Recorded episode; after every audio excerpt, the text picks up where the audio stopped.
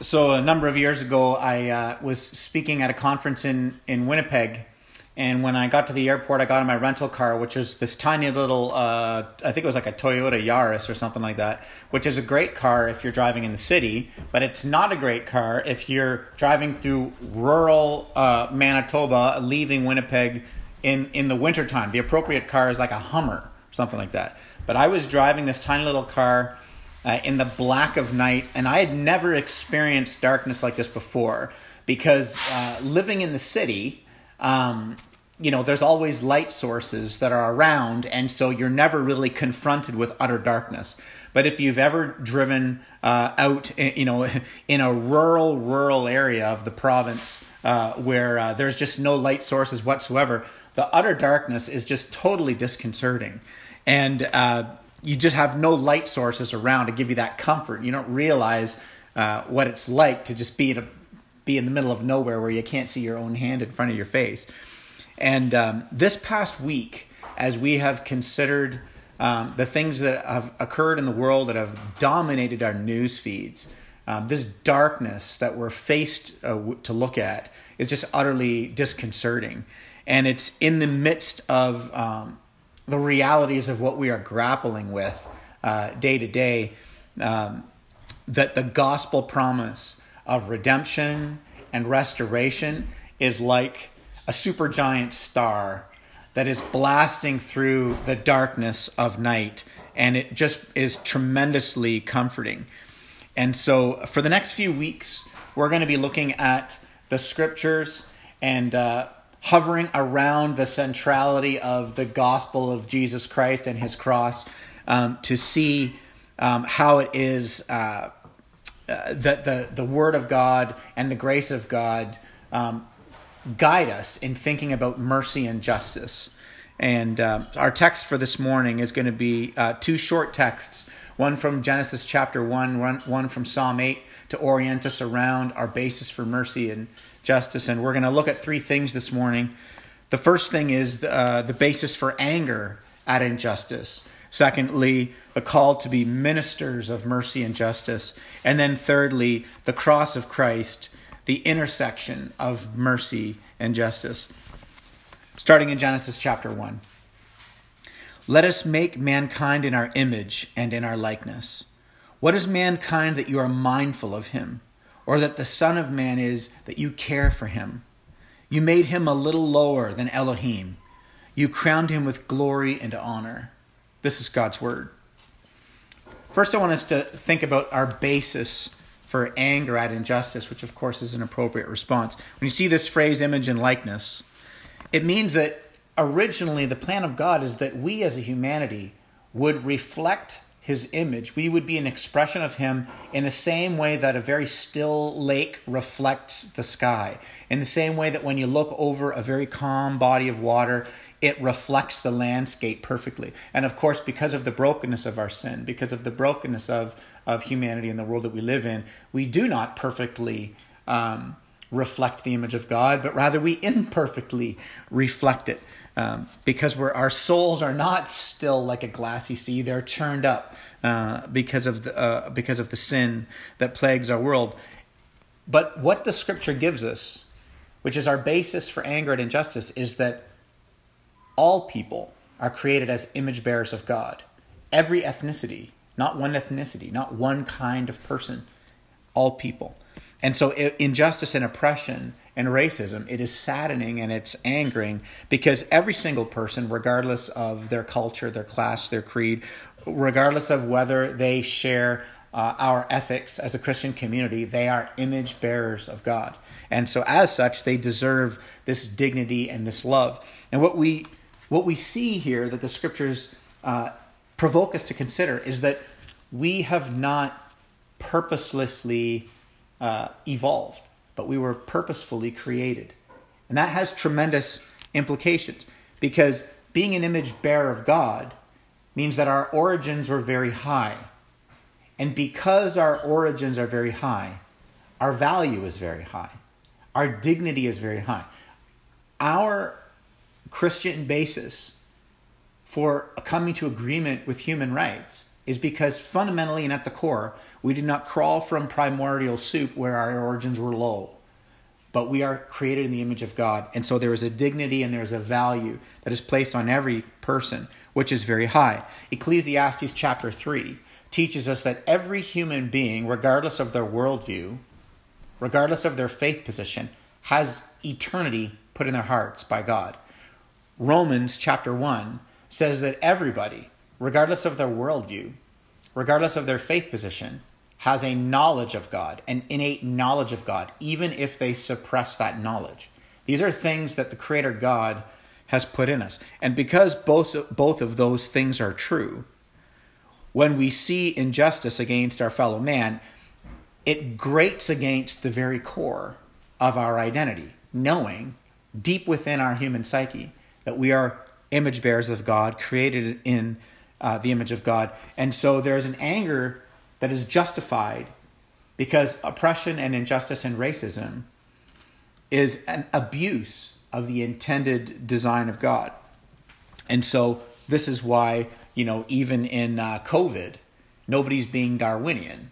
None of us in COVID are saying, you know, most of us are going to survive.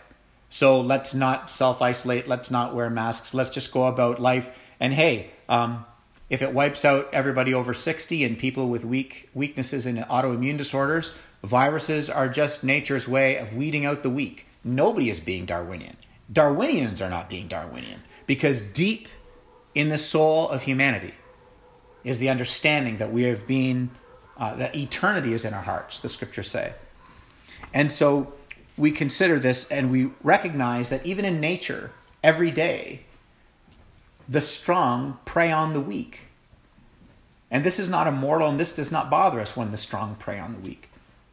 But the reason why we are outraged when we look at the things that are going on in our news feeds, when the strong prey on the weak, when we see this oppression, is because at the core we know we are not merely bigger brained animals. We are created in the image of a God who is transcendent. And so that's why in the face of oppression and racism and injustice. At the core, the basis for our anger, this guttural anger that we, we feel, regardless of our worldview, cries out and says, This isn't right. When you look at the words of Psalm 8, look at the phrase, um, not mere, that we are created a little lower than God, not a little higher than the animals, a little lower than God this radical dignity uh, that is given to all people.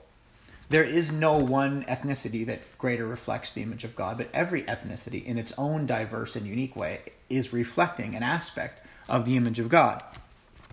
And so we are created very high, but we are fallen. And so this world that we live in, it's beautiful, but it's broken.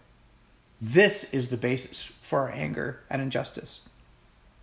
That everybody, regardless of their their culture, their class, their creed as an image bearer. So let's move on to the second thing, which is our call to be ministers of mercy and justice. Again, if you look at the, the, the text in Psalm 8, it says that we are been we've been crowned with glory and honor. You know, we're very high but fallen. When we think about how God's word guides us to be ministers of justice and mercy, when you think about God's law, Matthew 22, Jesus summarizes God's law. And he says, Love the Lord your God with all your heart, your soul, your mind, your strength, and then love your neighbor as you love yourself.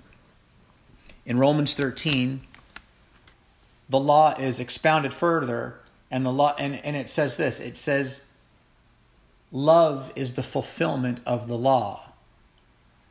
That love does no harm to a neighbor. And so as we continually look into God's word, into how you and I are called as believers to engage in conversation and in action in our city as ministers of justice and mercy, here's what we find. The emph- there's a radical emphasis on neighbor. But it is the question is never who is my neighbor? Define my neighbor so I know who I'm supposed to be loving toward. The question is not who's my neighbor. The question is always will others find me to be a loving neighbor? Will those who interact with me find me to be a person of love? This is the fulfillment of God's law. This is the call to be a person of mercy and of justice. And so, in these trying times, when our, our, our news feeds have these endless, uh, you know, we can scroll endlessly at the w- ways that uh, we're continually hurting, and oppressing, and killing each other. Here we find ourselves crying out for justice again. And as we are rightly mortified by the recent acts of racism, not just south of, south of the border, but also in our own country, uh, as we're rightly mortified by that, may we, church, be willing to look in the dark corners of our own hearts to confess where there may be sneaky and subtle forms of racism, even in our own hearts.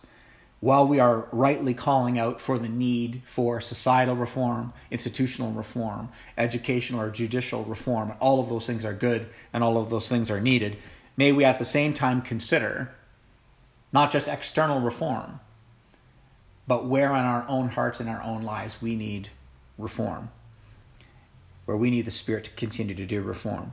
And as we are rightly outraged by these fevered ideologies uh, of race superiority, may we consider if, in our own unique and unloving way, we are capable of relating to others, viewing others, speaking about others, possibly treating others with some with, with, with a form of veiled insidious superiority.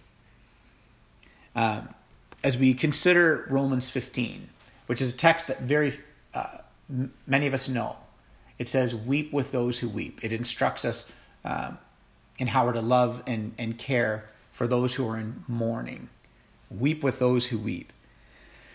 And I think that as we consider the call to be ministers of mercy and justice, as we consider the dignity that we've been given as image bearers of God, as those created a little lower than Elohim, the call to weep with those who weep, we must ask ourselves the question do we hear the cry of the weep, of those who are weeping? And when we hear the cry of those who weep, what is our response? Um, years ago, Susan and I had a, a sobering experience where we were at a funeral um, for a young child who was in a car accident, thrown from the vehicle, and was killed. And I want you to imagine, if you can, being at a funeral where the family and friends are mourning the death of a small child. And somebody comes up to the microphone and says, Actually, all children matter. I know this child matters, but all children matter. Is that true? Yes. Does the mourning, grieving family know that is true? Yes. Is it heartless and cold and tone deaf and unhelpful for those who are weeping? Yes. And I think that as we consider um, this day that we are living in, church, and who we are going to be in this day that we are living in, I think that as we consider this point in history, the cry of those who weep right now is Black Lives Matter. And to respond with all lives matter is not to weep with those who weep. It diminishes and it flattens the cry of the weep, of those who weep. It, in fact, it downplays and it trivializes those who weep. And so the only response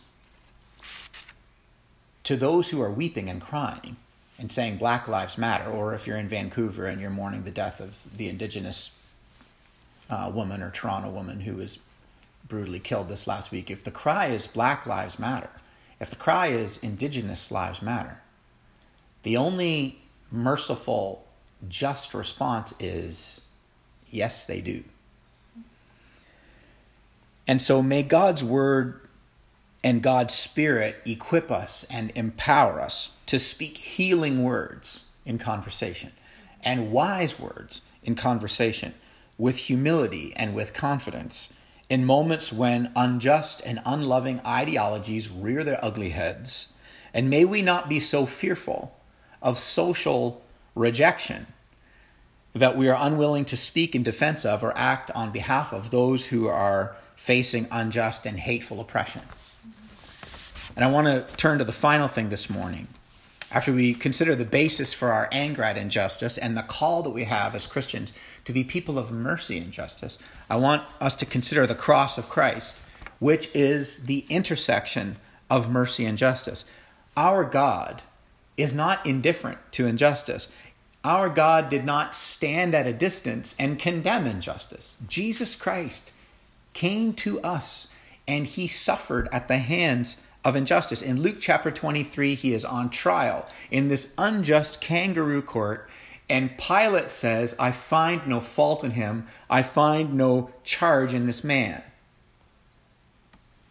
And the, and the crowd's response is, Give us Barabbas, the man who was convicted of murder.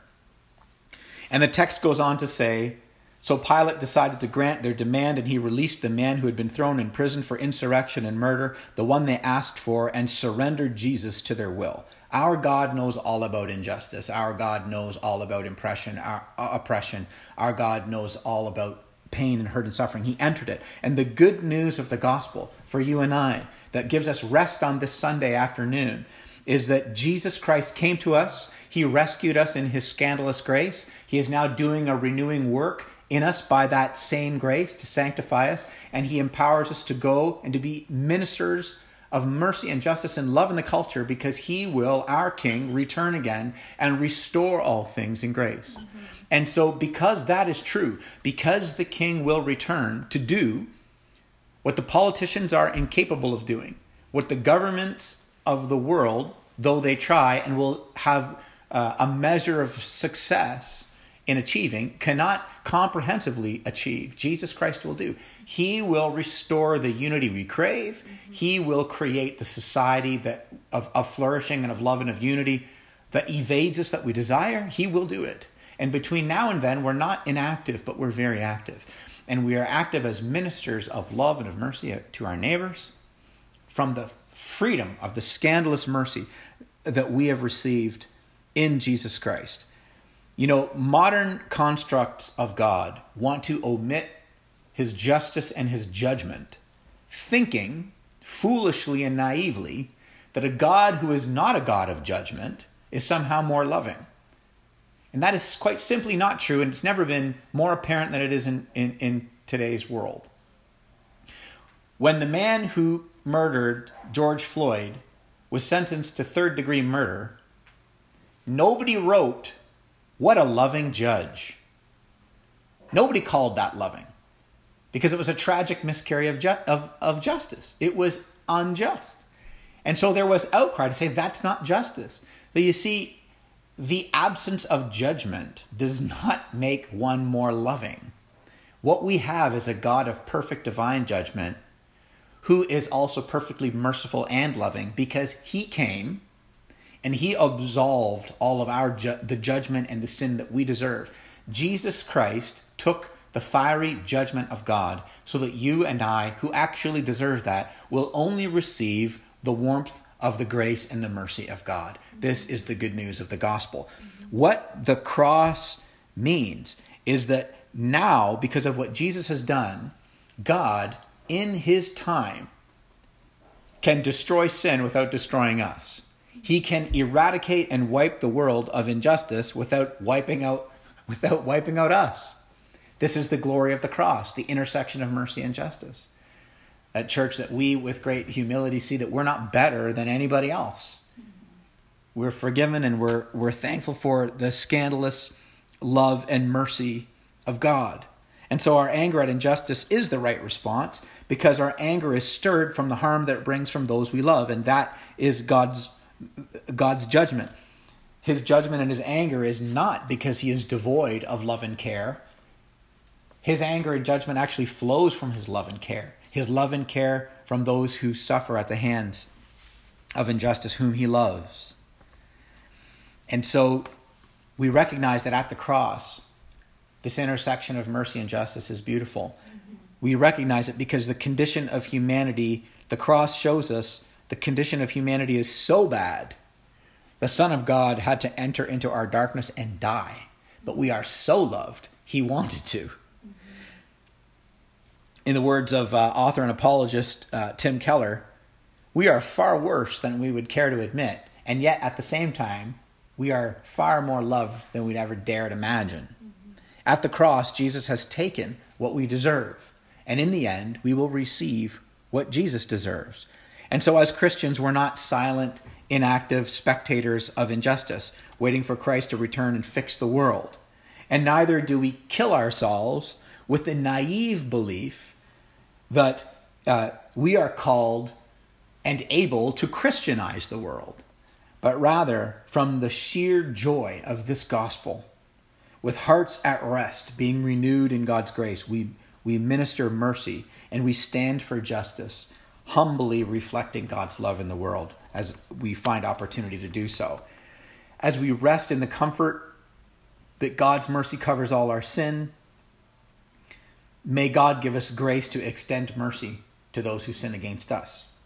And may the reality of God's perfect final justice enable us to be people who seek justice without becoming as hateful and as vengeful as the injustice that we oppose. Amen. Let's pray.